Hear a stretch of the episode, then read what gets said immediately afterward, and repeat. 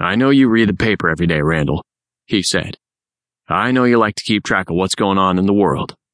I don't know why. Damn it, boy, you're too young. You're too young. Why do you read the news? Why do you watch it on television? Why do you want to know what's going on out there? Why do you care? That made me pretty nervous because Mr. Monsieur was talking really loud and he never cussed. Never. He'd say, gosh darn it, once in a while, and one time I heard him say hamburger, which I thought was sort of a substitute for the D word. He also didn't raise his voice much. He was always just big and kind of happy and quiet. Even if you did something really stupid and he striped you with his belt, which he didn't do all that often, he didn't yell or anything. And when it was over, it was over. Anyway, by this time he was close to me. He was towering over me. He had that hammer in his right hand, and his droopy eyes were kind of bugging out in his head a little. And I started backing up the same way I did on the bus that day when those boys came after me. For a second, I wondered if maybe he was going to hit me. I guess he could tell I was scared, because all of a sudden he stopped and said, I've seen you crying, Randall. So have Mrs. Monsieur and Mrs. Thompson and the other boys. You read the news and you cry. That was pretty embarrassing. It was true, but it was embarrassing.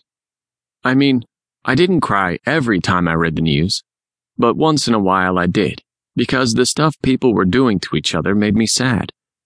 But I hadn't cried in more than a year, not since Dominic died.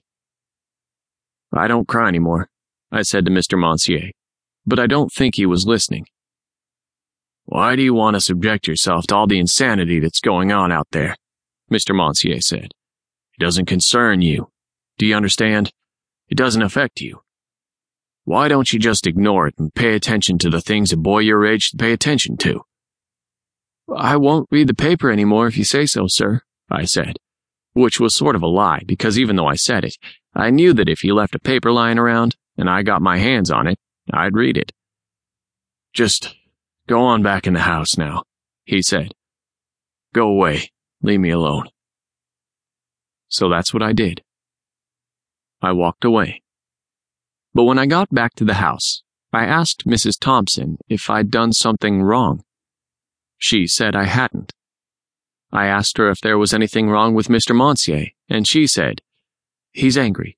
He's confused and angry and scared, just like the rest of us. I asked her why, and she said it was because Senator Kennedy had been shot.